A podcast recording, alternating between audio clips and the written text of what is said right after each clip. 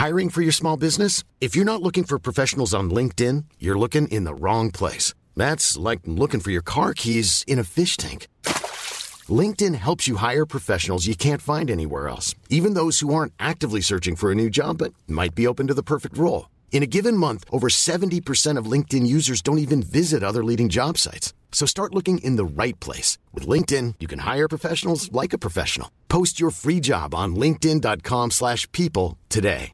When you're ready to pop the question, the last thing you want to do is second guess the ring. At BlueNile.com, you can design a one-of-a-kind ring with the ease and convenience of shopping online. Choose your diamond and setting. When you find the one, you'll get it delivered right to your door. Go to Bluenile.com and use promo code LISTEN to get $50 off your purchase of $500 or more. That's code LISTEN at Bluenile.com for $50 off your purchase. Bluenile.com code LISTEN.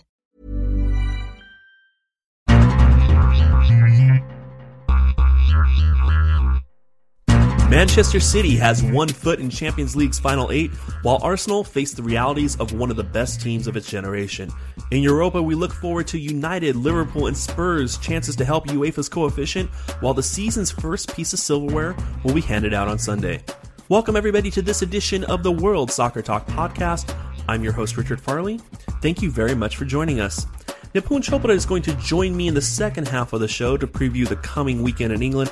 But right now, I want to welcome in Kartik Krishnaiyer to talk about the Champions League week that was. And Kartik, let's start with the game that just finished a few hours ago. Manchester City's 3-1 victory in Kiev over Dinamo. Manuel Pellegrini got a surprising amount of flack in the English press and among some Manchester City fans for feeling a second or third choice team on Sunday in the FA Cup. Does this result at all vindicate his decision? Yes, uh, you know there was a lot of uh, flack from the English media, the romantics about the FA Cup, just a lot of negativity. I actually applauded Jin saying I wish Pellegrini had learned to do this a couple years ago and, and, and, rotate his squad in the cup competitions. Because if you look at the League Cup, and obviously Manchester City are in the final on Sunday, consistently Pellegrini has picked his top side, his top players, or something close to his first team in the League Cup, even against lower division opposition. And, and, then the same thing in the FA Cup last season against Sheffield Wednesday and then against Middlesbrough. We were eliminated by Middlesbrough, but he played a, a, a first choice side. So this is the first time he's really kind of taken advantage of the cup competitions the way Roberto Mancini did to rotate his squad. Hmm. Uh, and it was essential because uh, Jesus Navas is injured. Uh, Kevin De Bruyne is injured. Samir Nasri is injured. Uh, and on and on and on. Manchester City just don't have that many fit senior players. There are a lot of youngsters that are that could fill roles, but we saw that some of those guys aren't ready uh, on Sunday. So it, that decision is vindicated. He still has the ability to rotate his fullbacks, uh, and that's about it. No other no other first players can be rotated. Uh, even the goalkeeper, we saw Caballero come up in a couple couple errors on Sunday. So he had to he had to hold the guys like uh, Aguero and Silva and Sterling and uh, Yaya Toure, those four guys, and Fernandinho, those five guys in particular, who absolutely positively are going to have to play because there's no one backing them up uh, that can that can play right now, senior player, and um, he had to hold those five guys out at a minimum, and he held all five of them out, and I think all five guys played pretty well today. It seemed to really pay off. I think a lot of people thought Manchester City were the better team here, but it was a long trip from Manchester to Kiev. Uh, it's obviously a road game in Champions League against very talented opposition.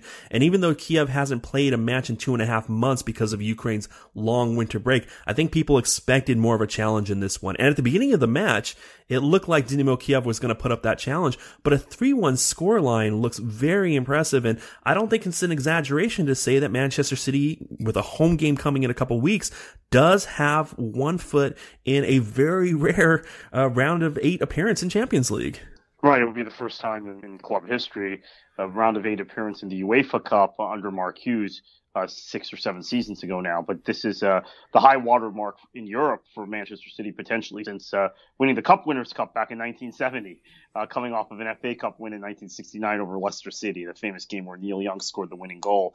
So uh, it's a historic uh, victory for Manchester City, and it was. Um, again, very telling about Manchester City. I think that there's an emphasis on Europe this season. We've seen Manchester City's best performances have been in Europe this season. However, it was still uneven. Very good in the first half. I thought Silva and Sterling in particular look better than they've looked in, in weeks, maybe months. Yeah. In the case of Silva, uh, Sterling has had a couple of nice games mixed in there with, with a lot of indifferent games, but, but both were really good. Yeah, the, the, first half. the goal they teamed up on was a very well executed goal from Aguero to Ster- Sterling to Silva. Uh, Sterling's ability to kind of see past four defenders in that line to know that Silva was making that run and the distance of that run for Silva too, just a really well worked goal. But then in the second half, we saw some of the same defensive frailties uh, that we've seen before. Uh, Fernando sometimes out of position, Yaya Toure not tracking back uh, Otamendi overcommitting mm. defensively. He overcommits a lot, and, and uh, the fullbacks uh, not always on it. Clichy uh, getting beaten. He he had a tough assignment, right? Yarmolenko is one of the best wide players in Europe, so uh, that was a uh, that was a difficult one for Clichy particularly. But uh, again, Yarmolenko is coming off a winter break, so mm. he wasn't as sharp today as he might be in that second leg. So it was important to get a, and not just Yarmolenko, but the whole uh, Dynamo Kiev side. So it was important to get the, the, the first leg result that Manchester City got. You, you, mentioned it a little bit. I think we have to talk about the how the squad will change between now and Sunday. We're going to talk about the League Cup final in depth in the second half of the show. But Manchester City's lack of depth on the bench, we saw from the team that was named today, really the only regulars that were healthy enough to make this trip were backup fullbacks. I get it's even deceiving to call them backup fullbacks, kind of co-starters. Pablo Zabaleta, Alexander Kolarov. I guess we would expect them to come into the starting 11 this weekend. The only other option to rotate into the team will be Kelechi Iheanacho, and that would entail a formation change probably, or just purely dropping Sergio Aguero. How do you think this short turnaround, even though Liverpool has a short turnaround too, they don't have to travel, they're against lesser opposition. How do you think this short turnaround is going to affect Manchester City's prospects on Sunday? Well, I think it's going to be the same side, uh, with the exception of the two fullbacks and, and uh, probably you'll see. Uh, you know what? It, it depends whether you'll see Clichy or Kolarov because I think there's a there's a real concern about Kolarov's defensive ability. Uh, Pellegrini has had that concern, and if he feels like whoever's playing on the right side for uh, for Liverpool, and, and, we don't know what kind of formation Klopp's going to play, who's who he's going to throw out there. Uh, if he's concerned about that player, uh, he's going to put Clichy uh, there. Clichy played today because I think the, the decision was made that Kolarov can't mark uh, Yarmolenko, right? I mean, and that's that's an accurate description, right? He's he's not. Uh, Kolarov is uh, is a wingback, right? He's a guy who's been mm-hmm. shoehorned into a four-four-two or a four-two-three-one or four-three-three, whatever four-back formation uh, team that Manchester City's played since he's been in England the last six years. But at Lazio, he was always a wingback. And I think if he were to go back to Serie A, he'd be playing in, in uh, let's say he went to Lazio's rivals. Let's say Spalletti brought him to Roma. I, I could see him just playing left wing back. I, I don't think he's ever been that kind of left fullback against a really good attacking winger you want. So Clichy might end up starting that game also, but I think, uh, yeah, Sagna and Zabaleta will rotate, and I would expect those two to rotate for a while now given uh, the fixture congestion Manchester City has. So this happened to be Sagna's date, so I would say Zabaleta against Liverpool in the in the final, then uh, back to Sagna against the league, which is the, the following Wednesday. Uh, other than that, there's no rotation coming. I, I don't think. Uh, look, I, you would be tempted to drop Sterling or Silva and put Iheanacho in a 4-4-2 if those two guys hadn't both looked so good today. Hmm. Uh, because um, Pellegrini has done that at times in this period where the City has had this very thin squad where he's he's gone from four two three one, which is the default formation, drop uh, dropped him. It would either be Silva or um, or Sterling, and then dr- put in Iheanacho up top uh, next to Aguero. But both those guys coming off good games, I think he will probably play them both, and then maybe Silva doesn't play in the league game against uh, Liverpool and Anfield on Wednesday, and then you you switch to the four four two, or maybe Manchester City have another player or two available by then. It, it looks like Jesus Navas uh, will be back at some point in the next uh, few weeks, and Kevin De Bruyne should be back at the beginning of April. So if Manchester City can stay in these competitions, stay in Europe until then, and stay within sight of the uh, of the top uh, three in the Premier League, it's possible that the season may not be lost. However, it is at this point looking like uh, if Manchester City don't win Sunday, it will be a trophyless season. That's just the, the, the feeling, especially with the manager manager change coming, with Pellegrini uh, with Pellegrini leaving and Pep coming in, and then all these injuries. One more match on Wednesday, probably a predictable result. Atletico Madrid at PSV Eindhoven, finishing nil-nil. The twist here is that PSV played the last 30 minutes of this match down 10 men, as is Atletico gets a decent result, goes home to the Vicente Calderon for the second leg where they'll be favored there. Tuesday's results had the marquee matchup of the week, the defending champions in this tournament, the emerging clear favorites in this tournament, Barcelona at Arsenal. We talked about this matchup a lot this weekend, Kartik. you and I talked about it.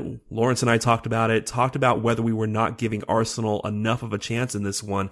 They end up losing 2-0. And I think as a testament to Barcelona, it can be said that Arsenal didn't play that bad, but Barcelona is just really damn good. Yeah, I think the difference is that this sounds very this is going to sound very silly and like the simplest analysis you've heard on the show in in 10 years since we've been on here 10 years uh, barcelona just has better players. I, I can't pin anything Ar- uh, arsenal did wrong in this match uh, other than um, that counter-attacking goal and and perhaps uh, a couple guys being out of position. Uh, we can get to that in a minute. But you, you think about the chance that falls to, to the ox to oxlade-chamberlain if arsenal had a better player uh, a, high, high, highly priced player in that position, you know, the kind of players that Manchester City, Chelsea, and Man United seem to buy every year. Uh, City uh, less so recently, but uh, the kind of players Manchester United are buying constantly. Uh, they probably score there. And, and, a couple of the other opportunities you could point out saying, well, maybe if, if Arsenal had better players, uh, they would have been uh, they, they would have been fine. I, I don't think they played that poorly. The one player I do think did not have a good game was Mesut, and that's very disappointing. Uh, this mm. was a great opportunity for him, former Real Madrid player, a guy who's on the cusp of being a world class player, and it seems like he's been on the cusp of being a world class player since he left uh, uh, uh, Werder Bremen to join Real Madrid in 2010, but he's never quite gotten there. This could have been a match at home at the Emirates where he, he asserted himself into that conversation, and, and he just wasn't very good. But uh, and the other player that was very disappointing, obviously, was Mertesacker. Um, one quick note. I, was taken off for Flamini, and I, I, felt bad for Flamini. He gave up that penalty, big mistake by Mertesacker. But we have to uh, uh, assume Coquelin cannot go 90 minutes just yet in, at this level of intensity, because otherwise there's absolutely no reason to pull that guy off. Uh, mm-hmm. he was having a very good game. Yeah, no, that's that's a good point, and how that'll affect this weekend when Man- uh, Manchester United welcomes Arsenal at Old Trafford. Maybe that's something to watch too. Manchester United, another team that has the potential to dominate possession, although Arsenal can put up a bigger fight at Old Trafford. Although Wenger probably felt felt like he needs if if he has to go 90 minutes in one of those games, Coquelin, you're going to want him against Manchester United. Yeah, for sure, but potentially. Let's talk about that counter-attacking goal, Kartik, because as you were mentioning it, I do think that's just a great example of the very small art margin of error teams have against Barcelona. We saw Luis Suarez really get that counterattack into motion, but rather than playing that ball across to Neymar at his first chance, he waited for the defender to close him out on the sideline and then play the ball between his legs. And then Neymar, rather than hitting it over to Messi at the first opportunity possible, waited for two defenders to come to him and then played it across to Messi. And then Messi, instead of playing that ball first time, actually set it up, had, got a round check, really good finish. I think that's just the, the best example of how sublimely brilliant Barcelona is. At all of these points in that process, they had the opportunity to make the right play. And at all those points, they made a special play instead, and it made for a beautiful counterattack and an easy goal. And maybe Arsenal could have done something to stop it. Maybe they could have been better before Luis Suarez even touched the ball. But I think that was just such a great example of how little margin of error you have against Barcelona. Yeah, you have none. You have no margin for error. And to get undone on a counter is a little bit of cruel and unusual punishment for Arsenal on this because uh, they were countering so well to that point. But again, they couldn't finish those chances. And Ter Stegen made a couple nice saves. Uh, the one Giroud had early in the second half, or maybe around the 60th minute, uh, I really thought he could have done better with that. I'm, a, I'm a generally an Olivier Giroud backer, but that was one where he could have uh, he could have picked out the corner a little better on that, and, and Ter Stegen may not have gotten there. But other than that, I mean, they they their chances were kind of going wayward. and as I said, they had the wrong people over the ball. Giroud in that case, they had um, uh, Ox on the, the chance in the late in the first half. Uh, I, I, thought Danny Welbeck injected a lot when he came onto the pitch, but again, I am not sure I want Danny Welbeck in front of goal against Barcelona. I mean, although he scored that winner against Leicester in an equally important game, so um, maybe he didn't even have time to think about that because he had just come on in, in that yeah. case. But it, it was um, it, it, was sublime the goal, and it was also a, a reminder of how defensively frail Arsenal is. And this is where Arsene Wenger's got to think about the rest of the way if they're going to catch Leicester City in the Premier League and catch Spurs. Uh, they're very much third favorite in, in, in my book uh, between, behind those two teams. Do you have to make that change now? Do you keep Mertesacker in the? Uh, do you go to Gabriel? Do you mm. maybe even go to Calum Chambers as a right center back? Uh, Mertesacker is making a lot of mistakes, a lot of uh, a, a, a, lot of mistakes of age, but a lot of mistakes of judgment. And this was a player who never made judgment, uh, poor judgment uh, decisions in the past, but lunging into challenges, uh, picking up red cards, uh, not clearing the ball properly, the sorts of things that he never used to do. Mertesacker's foot speed was has always been questionable, but his uh, football head and his football brain never was. Now, seeing some odd things out of him, it, it might be time to drop him. Uh, mm. they, have hmm. got Spurs in a couple weeks. March 5th. that that's a big game. Yeah, very big game. And we, we highlighted that one when you were last on the podcast. Uh, you have that one being a draw at White Hart Lane based on tradition, how Tottenham hasn't quite been able to get over the hump against Arsenal, but obviously there are some factors in 2016 that could change that history. The other thing that I wanted to talk about, and this dovetails with what you were saying about Mesut Ozil, who was more quiet in this game than I think Arsenal fans would like him to be. And it goes back to something we've been saying all season that Mesut Ozil needs to be special for Arsenal to win this title. The thing that I want to highlight here is Wenger's inability to make adjustments because we saw so many times in this game Javier Mascherano cheating very early, coming out of the defense to cut off that ball to Mesut Ozil. It wasn't even that Barcelona was having to keep Sergio Busquets near Mesut Ozil. They were freeing him up to react to the play in front of him. Barcelona had tons of possession in this game, and Arsenal was backed into their defensive third most of this game. Javier Mascherano jumping in front of Mesut Ozil, maintaining possession as Arsenal was trying to get out of their half, ice, leaving Gerard Piqué isolated on Olivier Giroud, not having a weapon that could really have uh, Arsenal pay, uh, or not Arsenal, Barcelona pay for that tactic, and not having a tactic that can actually exploit Barcelona willing to go with one central back at different points in time and let Javier Mascherano roam forward. I thought that was very telling because I just didn't see an adjustment for Arsene Wenger, and just on a very basic level, if you were going to let your opponents do that, if you were going to let your opponents take a central defender and mark out your number 10, you're going to have a very hard time maintaining possession, let alone actually winning one of these games. Yeah, and there was no tactical change made, and Arsenal certainly have guys on the bench that that you could make the change when. Although Santi Cazorla being injured, I yeah. guess, has impacted kind of how uh, I mean, you, you, know, you could throw him in, in and give uh, push Ramsey forward. Wouldn't have to play Ox at all, and, and, you, you could play Ramsey out wide actually in that case, and maybe the whole thing looks different, mm-hmm. and, and and the assignments are different, and Mascherano can't cheat like that if, if, if he's got Cazorla to worry about, and, and Ramsey might cut in from the from the right side. Uh, and, and, and, do uh, do some damage. Uh, it was also, I mean, one other performance I was not thrilled with from the Arsenal perspective was uh, Alexis against his former team. He had mm-hmm. some flashes, but he wasn't um, he wasn't as sharp as he I thought. I thought he was a performance. I really fancied him to have a good game, uh, a big game, because I, I, thought he had a point to prove, and and he, he played hard, but. Um, you're seeing the, the, the quality difference between Alexis and the guys that replaced yeah. him, right? Neymar and, and Suarez uh, it's a pretty steep drop off. Yeah, I would have liked them to put Alexis up at the number nine and start playing some long balls behind the defense, so Alexis can use his speed to run onto them and maybe um, try to outrun outrun Gerard Piqué a little bit. But most more than anything, I, like you, think Olivier Giroud is a good striker, but this is this is an example of where not having an elite striker that you're afraid a defense can just play a ball to, and they can not only win the ball and hold it up like Olivier Giroud can do, but then can turn and take on a man and create his own shot. I don't think Olivier Giroud is actually that good at that, and I, I think that's one of the reasons why Barcelona could take the risk with Mascherano.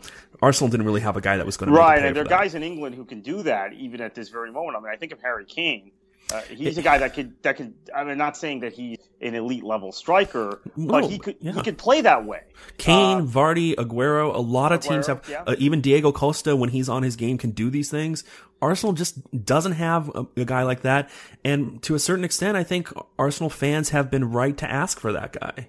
Yeah, I think that Giroud has been underappreciated by some because of that. Uh, that having been said, uh, you're, you're looking at a match like this, and there's a clear difference. The difference makers uh, on Barcelona are just that much better, and that's why uh, as much as uh, you want to lament some of the chances that went missing, uh, that went wanting for, for Arsenal, they fell to the wrong guys, and mm-hmm. Arsenal doesn't have the right guys. Maybe Alexis is the right guy, but again, as I just said a few minutes ago, Alexis, yep. you saw the difference in level between him and the guys that are, are now playing uh, in, in, in the roles that he that he vacated. Neymar is playing directly in the role he vacated, but Neymar was already there before he left. Uh, Suarez really is the guy that replaced him on the team, and uh, he's just not uh, he's just not at that level. It's, yeah. it's, it's plain and simple. Yeah, it's. I mean, I shake my head because of this because it a lot of ways I feel bad for Arsenal fans because they have been given reason for hope with players like Sanchez and Ozil and Cech coming to the club. But there is a reason why Barcelona felt comfortable letting Cech was tremendous though. Yes, I mean, Cech. That, yes, Cech, Cech was has won the Champions League. He's and, and, keep in mind, Peter Petr Cech has has, uh, this is probably the first time Cech's lost to Barcelona. I think in his career. Uh, with Chelsea, he never lost to him. Maybe he lost one game. I know uh, Barcelona advanced past them the year when Iniesta got that goal. Yeah, that was a one-one though. Cause It was a draw. Yeah. Yep. Yeah, that equalized Michael Essien's goal. The, the right. goal nobody remembers that was just as good as Iniesta's, but it just came before. Right. So the the, the reality is, Cech has been uh, a Barca killer, yeah. and he was again. He made some tremendous saves. Uh, he was communicating well with that back line. I just uh, I guess Arsenal's just not good enough. I mean, yeah, it's, well, it's it's it, no, and no one is. Yeah, Look, no. Bar, Arsenal Arsenal certainly played Barcelona at home better than Real Madrid did. Yeah. They certainly played better than Bayern did last season Absolutely. against the same Barca team. So there's nothing to really be hang your uh, head on. We have to give some analysis, and we have to say Ozil wasn't as good as we'd hoped he'd be. Uh, yeah. Sanchez wasn't as good as he had hoped he'd be. We'd be, and I I had deluded myself into thinking Arsenal could get a result in this game and at least set up a, a, a competitive second leg, but it didn't happen, obviously. But uh, there's nothing there's really nothing more Wenger could have done other than maybe make those adjustments you talked about. And even mm-hmm. that, without Cazorla in the uh, fully fit, without um, Arteta being available or an Arteta-like player, mm-hmm. uh, I guess he, they, yeah. he just didn't have the flexibility. They were going up against a team that arguably has eight of the top 15 or 16 players in the world. And so Sanchez and Ozil wouldn't necessarily like meet that standard all the time.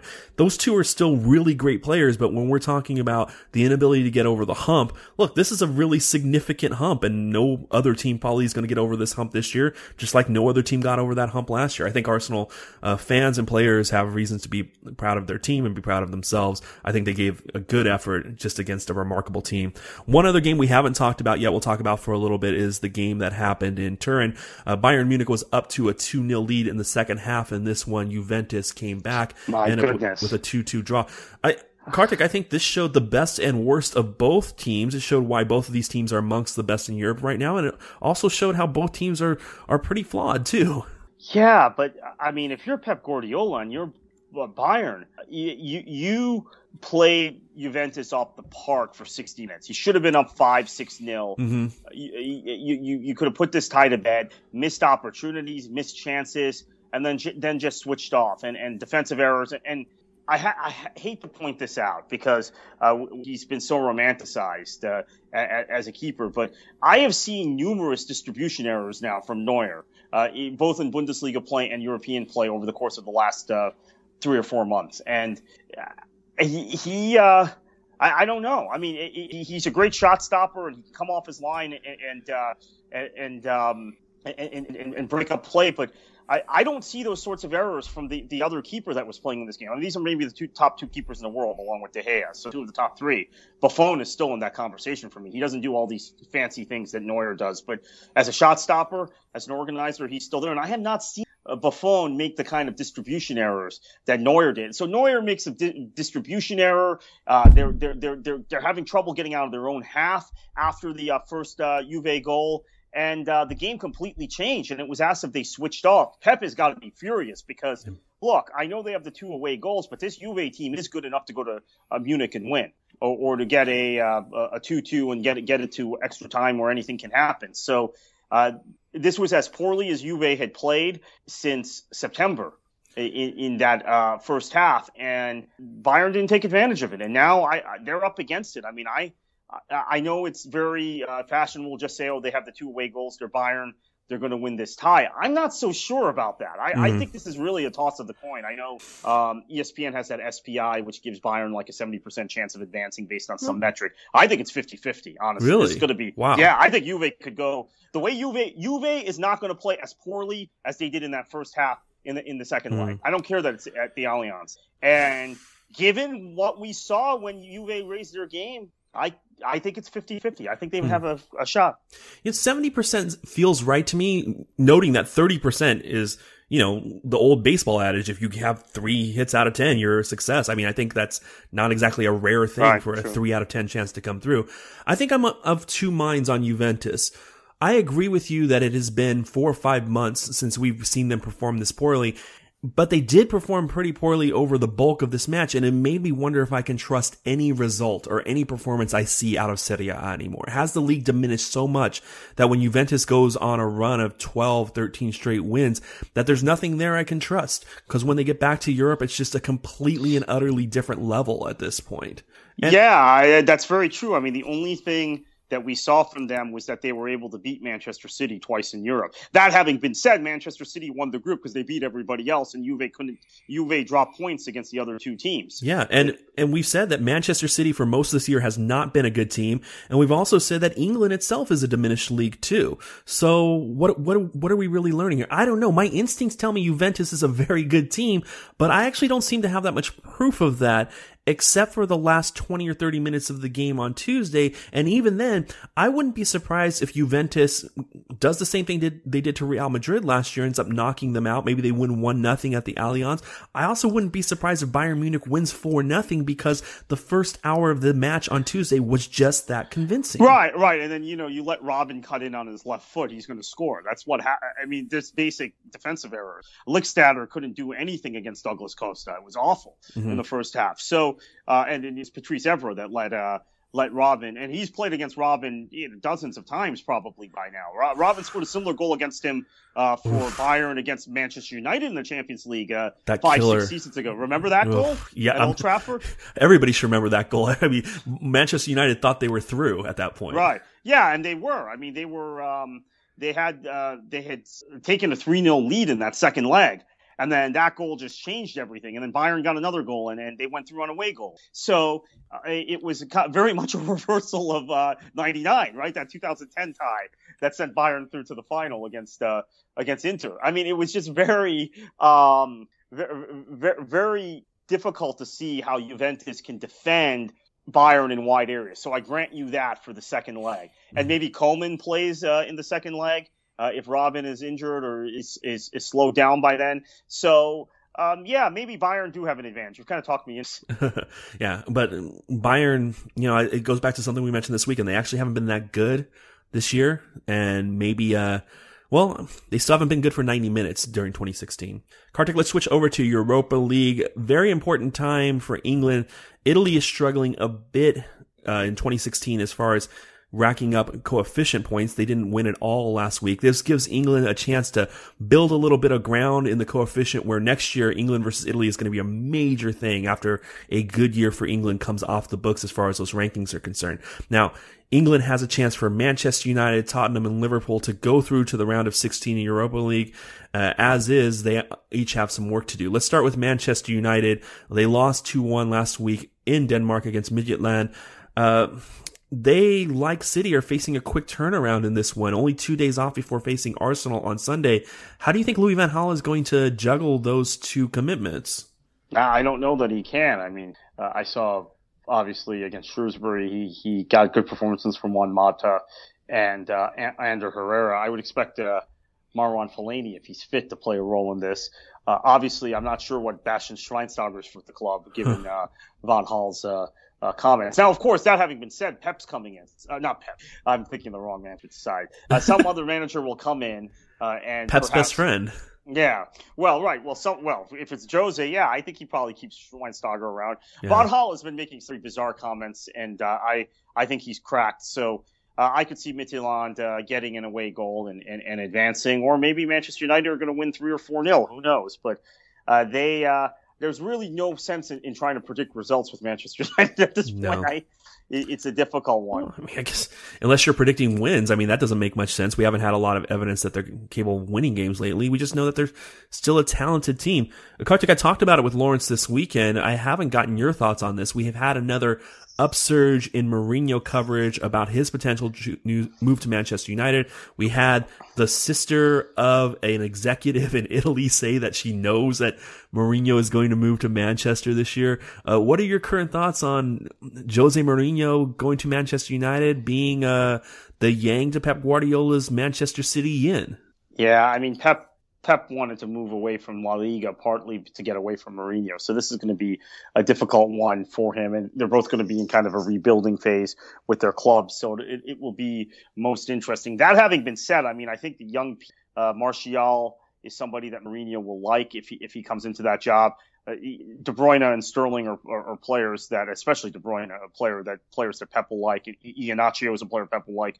So uh, it's funny because they're both going to be in kind of rebuilding jobs while we look at uh, heading into next season, potentially Spurs as the, as coming into the season as the favorite uh, next year, assuming they don't have to sell players. Now, I when I talk to people around uh, the game, they tell me Spurs and Daniel Levy do not, they will resist the temptation now because they've reached a certain level to sell the Modric's and the Bales and those level players they that they Berbatov. They don't have those. That's what's so brilliant about this team. They don't have those level of players. Well, maybe with, that's true. with the exception of Christian Eriksen, they don't have one player that somebody from the continent might want to come in and pluck right well, now for Real, a big fee. Real Madrid will probably want Eriksen. You would think. Maybe Bayern. Yeah, you would. You would think. You would think so. Those are the two teams that would make, make seem to make sense for. But even like a Harry Kane, where everybody's speculating he might go somewhere. One, I don't think Tottenham sells him within the league.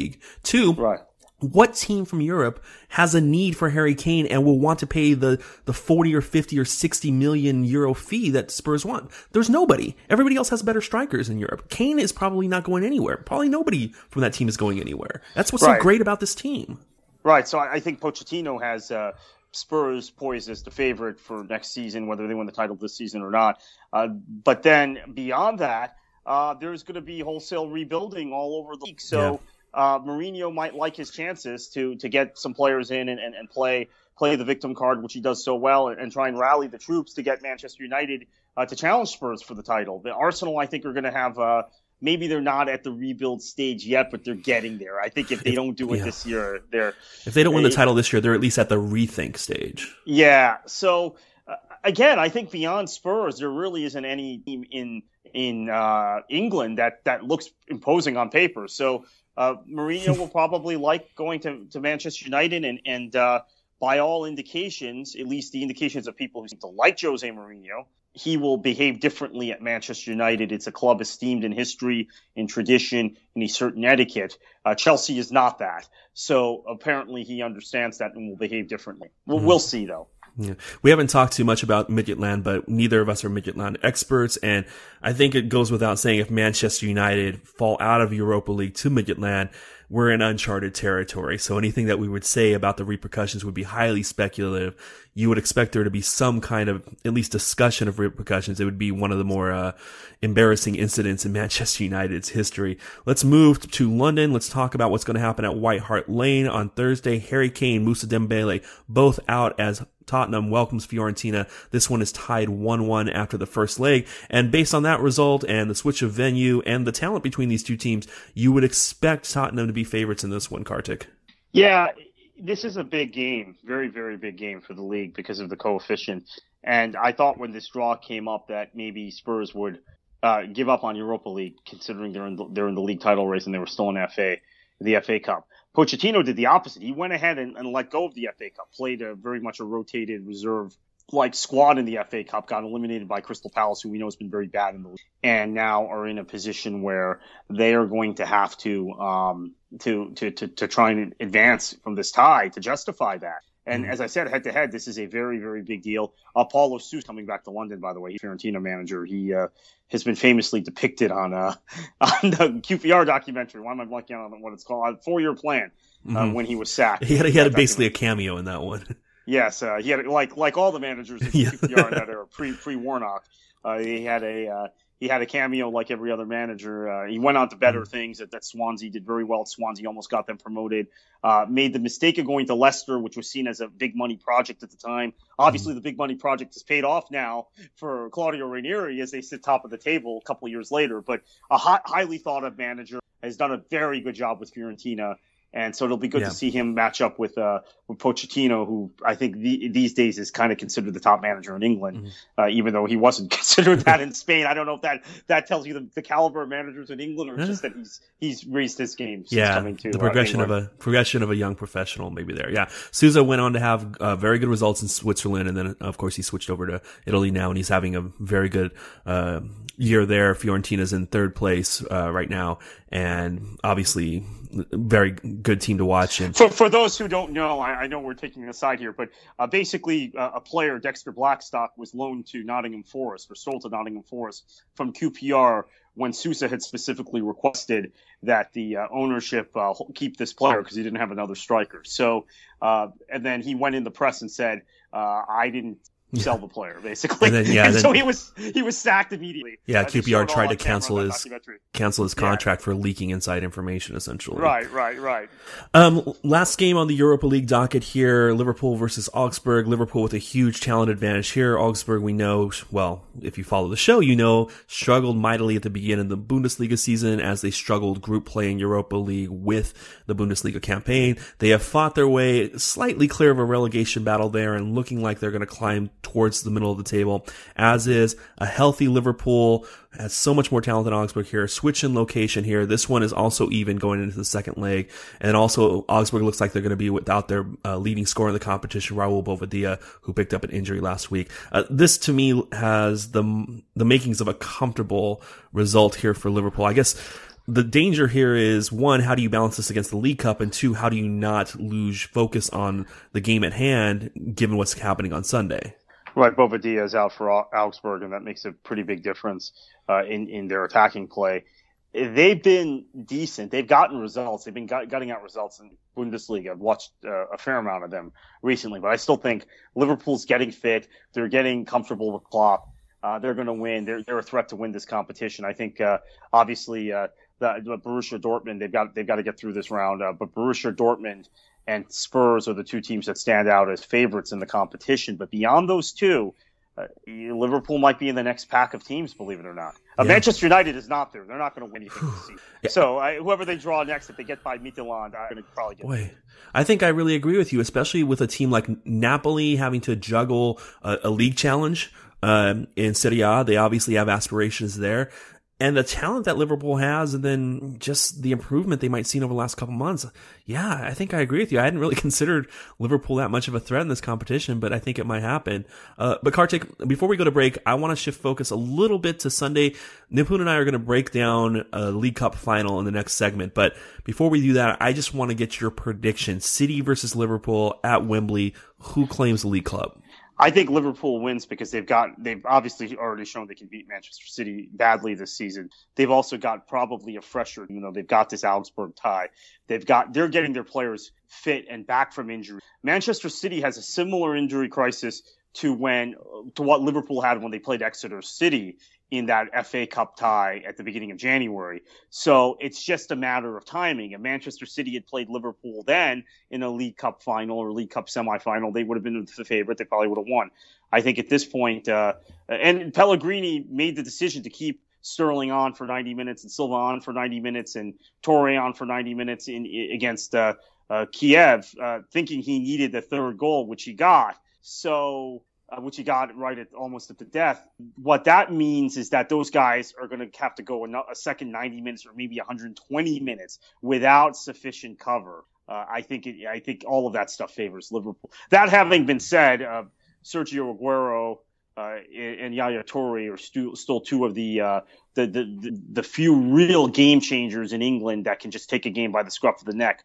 And when Toure's motivated, he's he's pretty tough to stop even at his age. Everybody at home in your subway cars, in your cars. Let's welcome in Nipun Chopra now. Nipun, it's been a while. It's nice to talk to you again. And the, A team, the A team, mm-hmm, exactly. You can go ahead and keep calling us that. Nobody listening to our voices believes that. Hey, if you believe in this, hashtag A team, baby. Uh, if you believe in this, you probably also believe in fairies. there's only there's only one real piece of news since Sunday, uh, and I'm not even sure if it's news yet. But on Tuesday. Tuesday morning, out of Italy, Gazzetta dello Sport reporting that Antonio Conte and Chelsea have an agreement in principle for Conte to be named Chelsea manager for next season. Follow-up reporting during the week from English outlets hint that the negotiations are still going on, perhaps Italian media getting ahead of themselves again there. But just in general, Conte to Chelsea seems like a real possibility right now, Nipun. What's your reaction to that? It's a good fit, I think. I'm very curious to hear what you think, but for a while there, the, Conte was just another one of those quote unquote next Mourinho's. Uh, you know, we had AVB and Rodgers and a bunch of people who were being uh, pres- prescribed as the next uh, Jose Mourinho. This about five or six years ago mm-hmm. when pro- Mourinho was probably hottest uh, during that Inter run. Um, and I think uh, it's a good fit. I think tactically there are things that Conte does that would fit Chelsea's style. He, he likes to play with holding midfielders. Uh, I can see Fa- Fabregas playing in the modified Pirlo role that he had at Juventus uh, Matic, Obi Mikel if, if they don't hire. This is, of course, assuming that the current personnel will be there next season, which is not far from uh, the case with Chelsea. So, uh, in a lot of ways, it's it's uh, it's a good fit. There's one dark mark over Conte, which is the the match fixing scandal. Uh, a little bit, we can talk about that. But your thoughts? Do do you think Conte is a good fit for Chelsea? I can't get a good read on it, Nipun. I, I go back and for- forth on this. Yeah the negative is that I'm not really sure how to contextualize what he did with Juventus. Mm. Uh, he obviously was very successful there. When he moved to Juventus, Juventus had just had a terrible season. It was a couple yeah. seasons after they had just come back up to Serie A. Uh, kind of the momentum that they had from that had been spurned amid, amid a bunch of spending that didn't really work out that well for Juventus. And he not only got them to rebound from that, but he got them um, he got them winning titles on a regular basis. But I think what we've seen in the interim is that Italy hasn't exactly been the most competitive of we can add to that his experience with the Italian national team, where I think when I look at the Italian national team, he's done some good things with some very limited talent. But there is this perception that the Italian national team should still be among Europe's elites, and I don't think that they are. There's this perception that they have the talent to be among Europe's elite, something I disagree with. I agree. Yeah, I agree with you. I disagree with that notion as well. Yeah, so I think it's a bit of a mixed bag, and I'm not actually sure how much of what I've seen from Conte actually translates to the Chelsea job. The things that I like is that he's youngish. He's 60, he's, uh, 60. 60. He's 40, no, he's not. He's 46 years old. He's actually not that far removed from his playing days. He was a longtime player for Juventus. He's about a decade, a little more than a decade beyond that right now. He should be able to relate a little bit to players. Um, but I just don't know. I, I don't know what to think about it. He uh, he seems to be very versatile in his tactics, um, at least in the setups that he uses. Yeah. Plays three at the back, plays four at the back, can play a varying number of uh, strikers. Uh, so I don't think he'll be nailed into any particular approach coming into the Chelsea squad. And maybe for a squad that it kind of needs to be remade a little bit. That's probably a good thing. I, I just, uh, Nipun, maybe you can give me some context on how yeah. you're thinking about this. I just don't know how to stack him up against the other managers in the Premier League. At the same time, when City is going out and getting somebody like Pep Guardiola, I, I just don't know where Antonio Conte fits into that picture.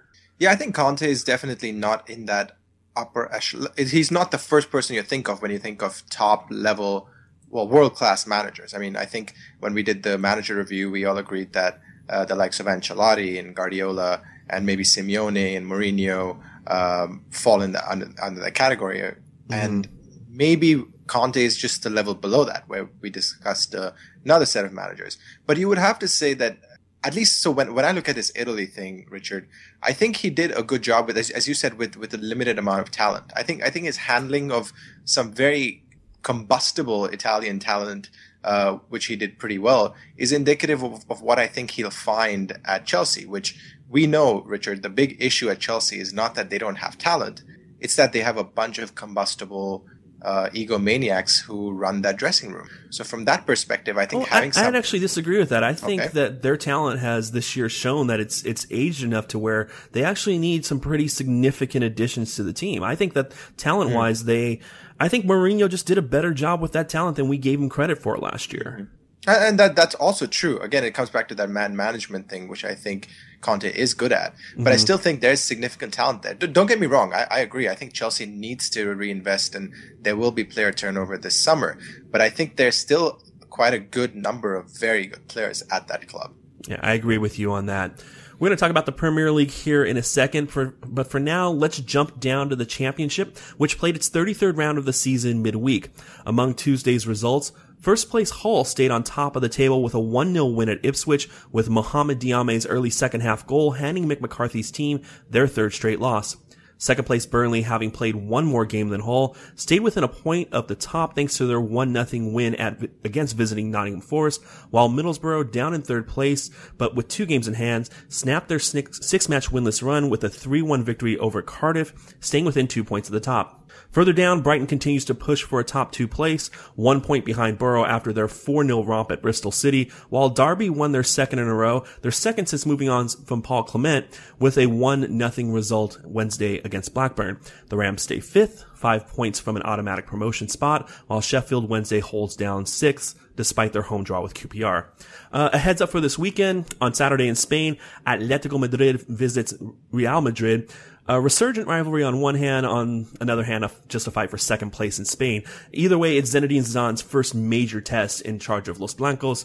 In Germany, Bayern visits fellow Champions League side Wolfsburg, but Nipun, our main focus, of course, is England. Eight league matches, one cup final. Where should we start? Let's do what we do every week, Richard. We'll we'll rank these games or talk about them in the order uh, in uh, a- ascending order. The number nine game being the one that we consider to be uh, the least, possibly the least enjoyable, aesthetically pleasing, whatever metric you want to use. And with that parameter, obviously the least likely game of any that anyone should watch this week is West Brom at number nine. West Brom versus Crystal Palace.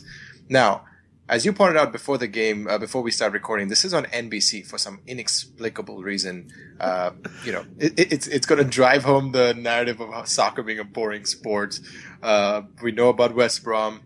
I think the big thing to look at here uh, will be Palace will try to create using their wingers Zaha Bolasie and maybe Adebayor can get involved in this game and, and put away a goal on uh, a West Brom side that has been resolute but very painful and blasé to watch. Number eight on our list is Aston Villa's visit to Stoke City. This is a game where Stoke City clearly has the superior team and the superior talent, but we've seen Stoke City struggle when they have to play on the front foot. They've been very good in counterattacking, very good when they can have other teams create space for them. It's going to be the other way around this weekend at the Britannia. You'd expect Stoke City to get three points out of this one at the same time. They're going to have to go out of their shell to do so. Number seven is Watford versus Bournemouth.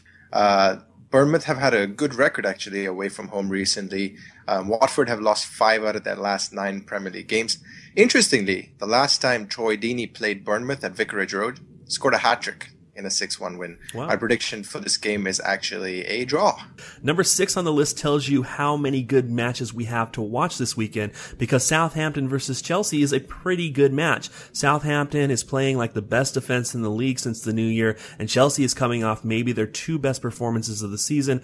One of those against a third choice City squad in the FA Cup. Still, Chelsea is playing as good as they have at any point during their title defense, Southampton still has an outside shot at a top four finish. They need to push on. Going to be a difficult task this weekend at St. Mary's. Very good matchup there. Definitely. I, I have to say Chelsea's looking good right now. I, I think uh, Hazard scoring and Costa informed. This this is uh, this could be an ominous game in terms of where Southampton might be on the receiving end of a hiding. Number five, West Ham versus Sunderland. West Ham are still missing a bunch of players uh, who who are their creative players in, in Valencia, who's a doubt. Andy Carroll, who's perennially injured. Asako might be injured as well. Uh, Allardyce returning to his old club, and then the the big thing I think you guys mentioned uh, maybe a couple podcasts ago was uh, how good Mark Noble has been. I expect him to be involved uh, and lead West Ham to a comfortable win, but I expect at least one red card in this game. Number four is at White Hart Lane, where Swansea, trying to pull themselves out of a relegation battle, visit Tottenham Hotspur, a Tottenham team that is coming off a loss in the FA Cup to Crystal Palace. As was pointed out this weekend, Tottenham did generate a number of chances in that game. Uh, they're out playing Fiorentina on Thursday, where you'd expect that match at home. They'll continue uh, pushing on and being one of the best teams in England since the turn of the calendar. Part of the question here is the turnaround time. It's a, they do have Friday and Saturday off, but they're still doing that quick Europa League turnaround. And a Swansea team that can keep the ball on the ground and has a reasonable amount of skill and in certain players speed in their team might be able to take advantage of any mistakes that Spurs are likely to make. At the same time, you have to think Mauricio Pochettino's team heavy favorites in this one. Definitely. Do, do you know if Kane is uh, going to play? I know he had a mm. broken nose. Kane is going to be out of the Fiorentina game, as well as Moussa Dembele is going to be out. So yeah. we'll have to wait and see how he reacts to that. But there is a possibility that we might see Son Heung-min up top for Spurs. Which is interesting, right, Richard? Because then you would say that the four most important players in each position, obviously, Lloris is out, Vertonghen in defense is out, Dembele is out in midfield, and then Kane up top. So that's an interesting uh, workaround that Pochettino is going to have to do there. Hmm, yeah, that is interesting. Number three, Leicester City versus Norwich City. Uh, the prediction is that Leicester wins comfortably, uh, simply because Leicester is playing out of their minds. Norwich, in my opinion, uh, as I've said many times, a very, very poor side. Uh, what I was asking myself before I started recording, if Leicester are to get a point, what would they have to do? And what they would have to do do you mean uh, Norwich? Point, Norwich get a point? Sorry, yeah. If Norwich want to get a point or more, what would they have to do? Uh, what they'd have to do was uh, get uh, Robbie Brady involved. Wes Hoolahan scored last week, and then one of the two up top, Jerome or Mbokani, will have to uh, score from what I expect would be maybe just one or two chances in the game. Mm. Leicester probably run away with this one. Whenever I watch Norwich City, it seems like the difference between how they're performing this year and how a lot of us expected them to perform is Nathan Redmond. Mm. Uh, Wes Hoolahan is obviously a very talented player, but he's yeah. somebody who at this point in his career, it's been covered a lot, can't play that many minutes in a week. Right. Uh, Nathan Redmond, on the other hand, a very talented player who's ascending into the prime of his career and hasn't actually been much of a factor this season. I think a lot of people, based on what he's done in previous seasons, based on what he's done for England, maybe expected a little bit more creativity and threat from him this year. Hey, you, you can have years as a young player where you're just racking up the minutes and you're not actually that effective, but it's going to pay dividends down the road. I think that's what these last couple of years of Ross Barkley have been about for Everton. But uh, Nathan Redmond, if he doesn't come on, the difference between his potential and his performance might be the difference between Norwich being a first division side and a second division side next season. Nipun, let's move on to what are clearly the two biggest games on the uh, on the calendar this weekend, and it shows you that we must have a cup final that Manchester United and Arsenal are not occupying our number one spot. They're number two on this list. Manchester United is playing the day after we're recording this at home to Midtjylland. Very important game there to be knocked out of the Europa League by Midtjylland would be a very, very, uh, embarrassing. Yeah. yeah. In an embarrassing season, maybe it would be appropriate. Arsenal, on the other hand, um, ran into a bus on Tuesday against Barcelona. Yeah. They did play on Tuesday though, as a, compared to Thursday. And that's, I think, where we should start how midweek performances are going to affect each of these sides. The short-ish turnaround for Arsenal, the short turnaround for Manchester United. Yeah, it's been interesting when you look at the way uh, Van Gaal has dealt with training, uh, at least this year. This wasn't true last year. Is that he's given United a number of days off, just straight off, not not light training, not just working on set pieces, just straight up days off after big after midweek games. Now, I don't think he'll be able to do that because we play tomorrow and then a huge game against Arsenal, as you point out. So and you you and uh, Kartik maybe talked about this how how difficult it is that turnaround from Thursday to Sunday. It's so different from Wednesday to Saturday or Tuesday to Saturday. Yeah, Kartik talked about that a lot, especially if you're on the road. Now, Liverpool, Tottenham, and Manchester City are playing at home this week, but still, it's hard to come out, come back on Friday and have a full training, and then you need one prep day in there to actually prep for the other team. Well, so. United play, United plays at Old Trafford this right, right. Tomorrow. They all yeah. they all play at home. Yeah. So Liverpool, Tottenham, and um, and Manchester City aren't having to do the travel thing like they did last week. Thursday, travel back Thursday night, kind of have right. a wasted day on Friday. But you still can't have a full training session for whatever team that you played on Thursday on Friday. They need a recovery day. And then Saturday, it gives you one day basically to prepare for the game. And the thing is that the problem that, that gives up for United, Richard, is that Van Gaal has to do something special tactically to get expect anything out of this game. Mm-hmm. When you look at United's injury list, right? Will Keane just got injured. He was going to be probably going to uh, play forward uh, at least come off the bench. He's injured now. So sad. I know, just devastated for him. He's had the worst luck with injuries. Well, just, I, no, I was saying it's more so sad that Manchester United is at the point where uh, this player that was having trouble scoring goals for uh, was it Preston or Ipswich? He was at. He's at Preston, Preston right? Yeah, yeah, yeah. yeah, he scored like one goal in 18 games. Well, to be fair, he scored five uh, two weeks ago in the reserve game. So let me yeah, I'm not really sure it's fair to mention reserve game know, results, but, but it just uh, it, it, does speak to the to where Manchester United is at with their injuries yeah. and their squad depth. So we're gonna end up, Richard, with a back four. I'm not even going to go through the rest of the injuries, but uh, we're probably gonna end up with Varela, mm-hmm. Smalling, mm. Blind. Uh, and Borthwick Jackson apparently is now injured too. So Rojo, who just came back into Oof. training yesterday, uh, is expected to play 20 minutes tomorrow might find himself starting against Arsenal. Oh, and can you imagine Rojo, who who on his best day, Richard, can be found out for for pace. Here's a guy who hasn't played a game in about six months. He's going to come back, uh, come up against what is on paper and realistically, all the almost realistically every time, a very good attacking lineup for Arsenal. Hmm. Yeah, it's it's a bit of a shame. Uh, for I guess this is kind of breaking the fourth wall here. We're actually recording this segment before we record the one that you've already heard with me and Kartik. But one of the things that jumped out to me in the Arsenal game. How, how very uh, what's that movie out right now? Which is breaking the fourth wall? Deadpool of us. How very oh. Deadpool Oh, I haven't seen that one yet. Um, but one of the things that made Barcelona so effective against Arsenal, despite having like seven or eight of the best 15 players in the world, was the way that they pushed Arsenal so deep in their defensive end, and then Javier Mascherano could actually come out of defense and cut off a lot of the balls coming back out to Mesut Ozil and help maintain that possession. Uh, if Manchester United starts the back four that you talked about, yeah. I'm not sure that they can learn anything from what Barcelona did and play that aggressively with one of their central defenders because neither of those central defenders, maybe Blind a little bit. Smalling obviously is very athletic, but neither of those central defenders can have the same influence in midfield and read the game as well as Javier Mascherano.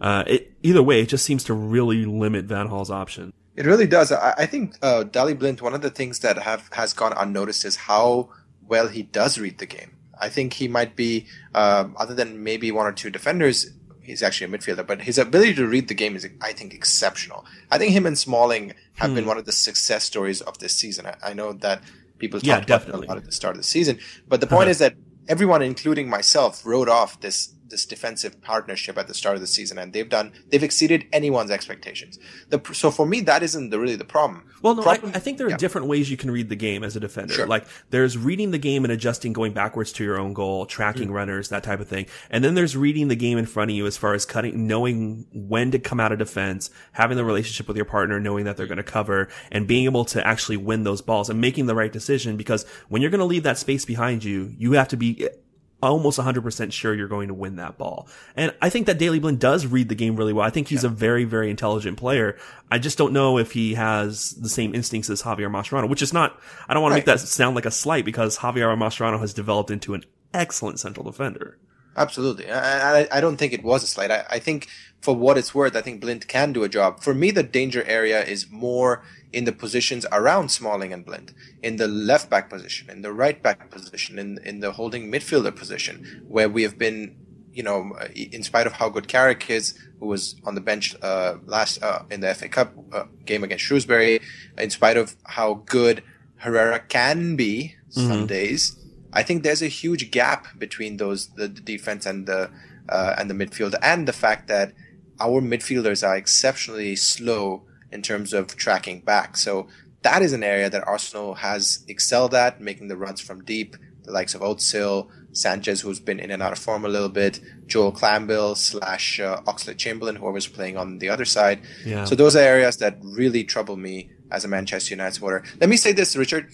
It's fascinating to me the history of this tie because when I started watching soccer, United and Arsenal were completely uh, were you know at par with each other. They played. Uh, they were they were obviously competing against each other all the time. And then there was a while where United, where Arsenal was irrelevant, and United basically had the beating of Arsenal every single time they played each other.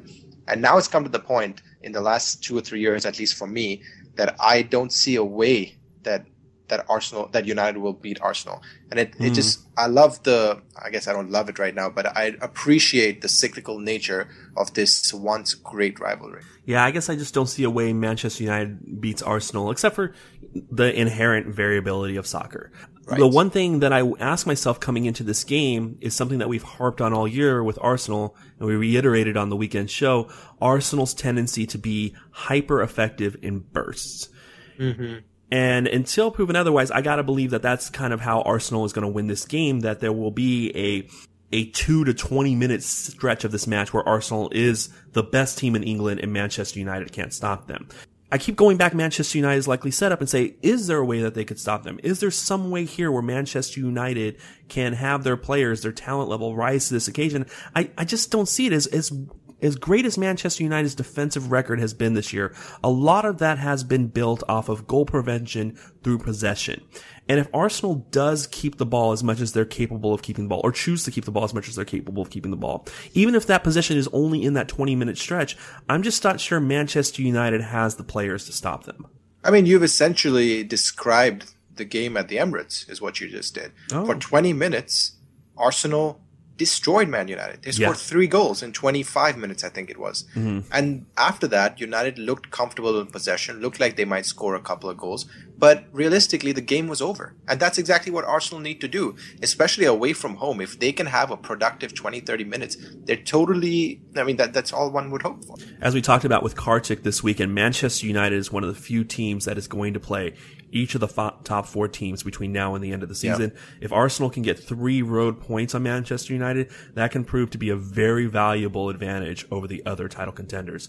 Let's move out of the league and let's talk about the big match. Hang on, you got you. You what's your prediction? You said Arsenal winning, right? I'm, yeah, I, I, I think winning. I'm going to go with a draw because I'm a United supporter, but Arsenal's going to win. Yeah, I, I, think it could be a score. I could think we could see a scoreless draw, maybe a one-one, but I, I'm thinking this is more going to be like a three-one um, for Arsenal. Oof.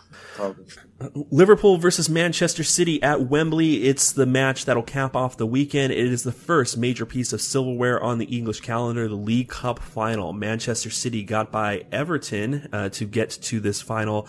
Liverpool got by Stoke City. Uh, yeah. For Manchester City, it could be another League Cup. Uh, League Cup for Manuel Pellegrini. For Liverpool, it could be Jurgen Klopp's first major success in England. Nipun, coming up to this weekend, as this tournament unfolded, I saw this as a major opportunity for Liverpool, uh, mostly because Manchester City has not played that well during this during these last couple of months. On Wednesday in Kiev, 3-1 victory, rather impressive performance. Gives me some indication that their team is coming to life, but we get back to this idea of a quick turnaround plus a long travel, piece of travel for Manchester City. I guess the key to this game for me is how that recovery affects a very thin Manchester City squad at this point.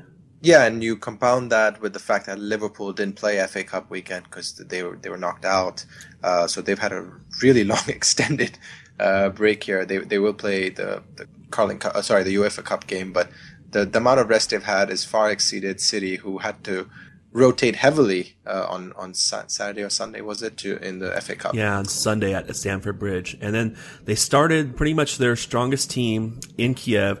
They do have some depth at the fullback position, so we right. could see Zabaleta and Kolarov come in. They didn't play against Dinamo. Other than that, there is there aren't a lot of options unless Iheanacho comes in and Manuel Pellegrini switches up his formation. All the other major players are going to play again. I mean, this is I, I find this interesting. We'll come back to the player and uh, personnel in a second. I find it interesting because if Pellegrini wins this game uh, or gets you know a, a, good result, even if it's a draw coming in late from a mm. late equalizer, suddenly people will start remembering how much we love Pellegrini because for a week, well, not a week, a few days now, every everyone's talking, including Manchester City supporters, have been talking about how Pellegrini has disrespected the FA Cup and all that garbage, which is absolute garbage, first of all. Yeah. So uh, I would love, in that sense, for City to have another good performance against Liverpool because if you if you're a City supporter and you had three games, one against Chelsea away in the FA Cup, then uh, an away trip to Kiev, and then an away trip to Anfield, and you had a draw, a win, and a loss from that, you'd say, well done. Yeah, perhaps. Well, you can't have a draw because it's actually I guess it would be two wins, right? Because it's like final cup finals. So. But also, if if you were to rank those priorities in terms of okay, you have a, a League Cup final, Right. You have a Champions League round of 16 uh, tie, and then you have an FA Cup fifth round match on the road. to How would- Chelsea, not just on the road. To, a- yeah, to a, to and and you. Yeah. and you have to play those games over eight days. So prioritize those. And I, I can't, I find it difficult to believe that anybody would prioritize them differently than Pellegrini. Now, what, what are the complaints saying? Do you really want to push Sergio Aguero into three matches in eight days? Does that sound like a good idea with Sergio Aguero, with Vincent Kompany, his injury history, David Silva, Yaya Toure? What are the real options here? Why are people getting upset at Manuel Pellegrini? I- I really don't get it. I, I think it's it's this desire to knock someone down when he's already on the ground. Because uh, obviously Pellegrini, with Guardiola coming in, every poor result will be framed as oh the players don't players already know that he's on his way out so they don't support him and stuff like that. So it's it's very easy to dismiss him as such. Whereas i as you said i think any manager in the world any manager in the world any rational football supporter would have done exactly what pellegrini did. And think about this it, if they had got a somewhat decent result, people would, have said, "Oh, look at him trying to bring through youth." But just because they got smashed by Chelsea, the narrative completely changed, and it's extremely frustrating. Mm-hmm. I think maybe there's some anger that Pellegrini seemed to give up on the tie before even the kickoff happened. It's almost as if he was trying to prove a point to the FA through this. And I, I can get that a little bit, but you got to give him some leeway. I mean, Seriously. all right, let's talk about the game again here. To me, Liverpool's result at the Etihad. Sixth or seventh game into Jurgen Klopp's tenure. I can't remember, but I think we all remember the actual game. Liverpool just tore Manchester City apart, and a lot of it was the pressure that Liverpool's forwards put on Manchester City's back line. In addition to Philippe Coutinho just stripping Bacary Sagna of the ball to create a goal, what we saw was the pressing that Jurgen Klopp has instilled, giving uh, Nicolas Otamendi, and in that game, Eliaquim Mangala, a ton of problems. So if you start from that as a premise that Liverpool is going to play that way, and it can give certain elements of the Manchester City team trouble, I think the questions we have to ask are how much having Vincent Kompany healthy, how much potentially having Pablo Zabaleta on the right instead of Bacary Sagna can make a difference in what was a one-sided game. Yeah, I think th- we have to remember that that game at the Etihad, I think at that point Liverpool had not, if I remember correctly, they had not really won under uh, Klopp. I think they had just been a ton of draws, uh, draw after draw under Klopp. And I think at that point they almost had a feeling of nothing to lose. Whereas there's a there's a sense of pressure here in this Liverpool team. So I don't see it playing out the way it did at the Etihad. Uh, was it at the Etihad or was Yeah. it Anfield? No, Was I think it was at it was at the Etihad. Okay, so yeah, I don't see it playing out that one-sided. Uh, definitely not in the in this cup final. But the things you mentioned, as far as City having the propensity to to struggle against the press, has shown up not only in that game but in other games subsequently. Uh, Leicester City is another example of that. We we discussed that before. So I- don't know. I, I I'm torn in terms of how the game will play out, but I think some of the things that are different now is the incorporation of Sturridge uh, as well, because in, in that game Sturridge was not fit. So with Sturridge on the would probably be on the pitch unless he has another inexplicable injury. Uh, you have to wonder if that same kind of press, that same setup, uh, because in that game again, if I'm remember, remembering correctly, there was a false nine playing. So you can you can do the press much better with a false nine than you can do it with someone like Sturridge. Yeah, it was Firmino, Lallana, and Coutinho starting in those three spots, and then you had Milner make doing that kind of hybrid Right, wide exactly. position. All right, now my turn to ask the question of you. Prediction for this one. Prediction for this one, uh, I think I think City wins. Really? And, uh, yeah, I think City will win. Give me a because score. Of, I'm sorry, give you a score. a Oh, score. it's going to be. I'm going to say two one. Hmm. Simply because uh, I can see the big guys who have been in this position before uh, coming through for City. There's not a lot of winning experience uh, at Liverpool. Um, I guess because of that, you'll have one Toure get over the other Toure. And by the way, this will be the last time either of these Toures will probably be representing their respective clubs in a high-profile game. Hmm, interesting. Yeah, I think a lot of the prediction here comes down to how much you believe in Jurgen Klopp. Uh, as Yeah. much as he is somebody that has a distinct style that he likes to play and instill in his teams, he is somebody that is seen as some a motivator, somebody that can inspire players and instill a sense of pride in them. And if you are a big fan of Jurgen Klopp, you're probably going to find a way to predict Liverpool wins this one. Two one. What are you? Two one Liverpool. Two one. Oh my Liverpool. Yeah. Well, everybody, we are going to be coming back to you on Sunday after the League Cup final to talk about that match as well as the eight matches in the Premier League. But until then, for everybody at World Soccer Talk, I'm Richard Farley. Nipun? George. The World Soccer Talk podcast is a production of World Soccer Talk and is executive produced by Christopher Harris and produced by Richard Farley. You can get the podcast a number of different ways, including Stitcher, iTunes, TuneIn, SoundCloud, and Audio Boom, or you can go to worldsoccertalk.com to download the show directly. To get in touch with one of the hosts, you can reach out to them on Twitter. I'm Richard Farley. Kartik is KKFLA737. Lawrence is LOZCAST, Lawscast. And Nipun is Nipun Chopra 7. Don't want to bother with Twitter? Go ahead and reach out via email. Richard at worldsoccertalk.com.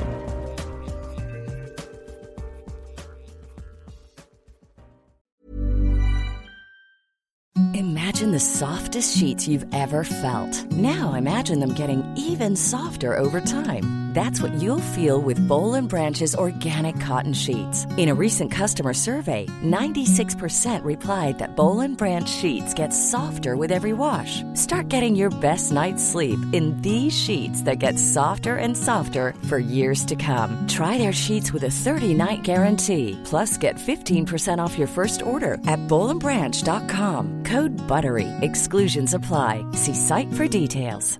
Hi, I'm Daniel, founder of Pretty Litter. Did you know cats tend to hide symptoms of sickness and pain? I learned this the hard way after losing my cat, Gingy. So I created Pretty Litter, a health monitoring litter that helps detect early signs of illness by changing colors, saving you money and potentially your cat's life. Pretty Litter is veterinarian developed, and it's the easiest way to keep tabs on your fur baby's health right at home. Go to prettylitter.com and use code ACAST for 20% off your first order and a free cat toy. Terms and conditions apply. See site for details. Planning for your next trip?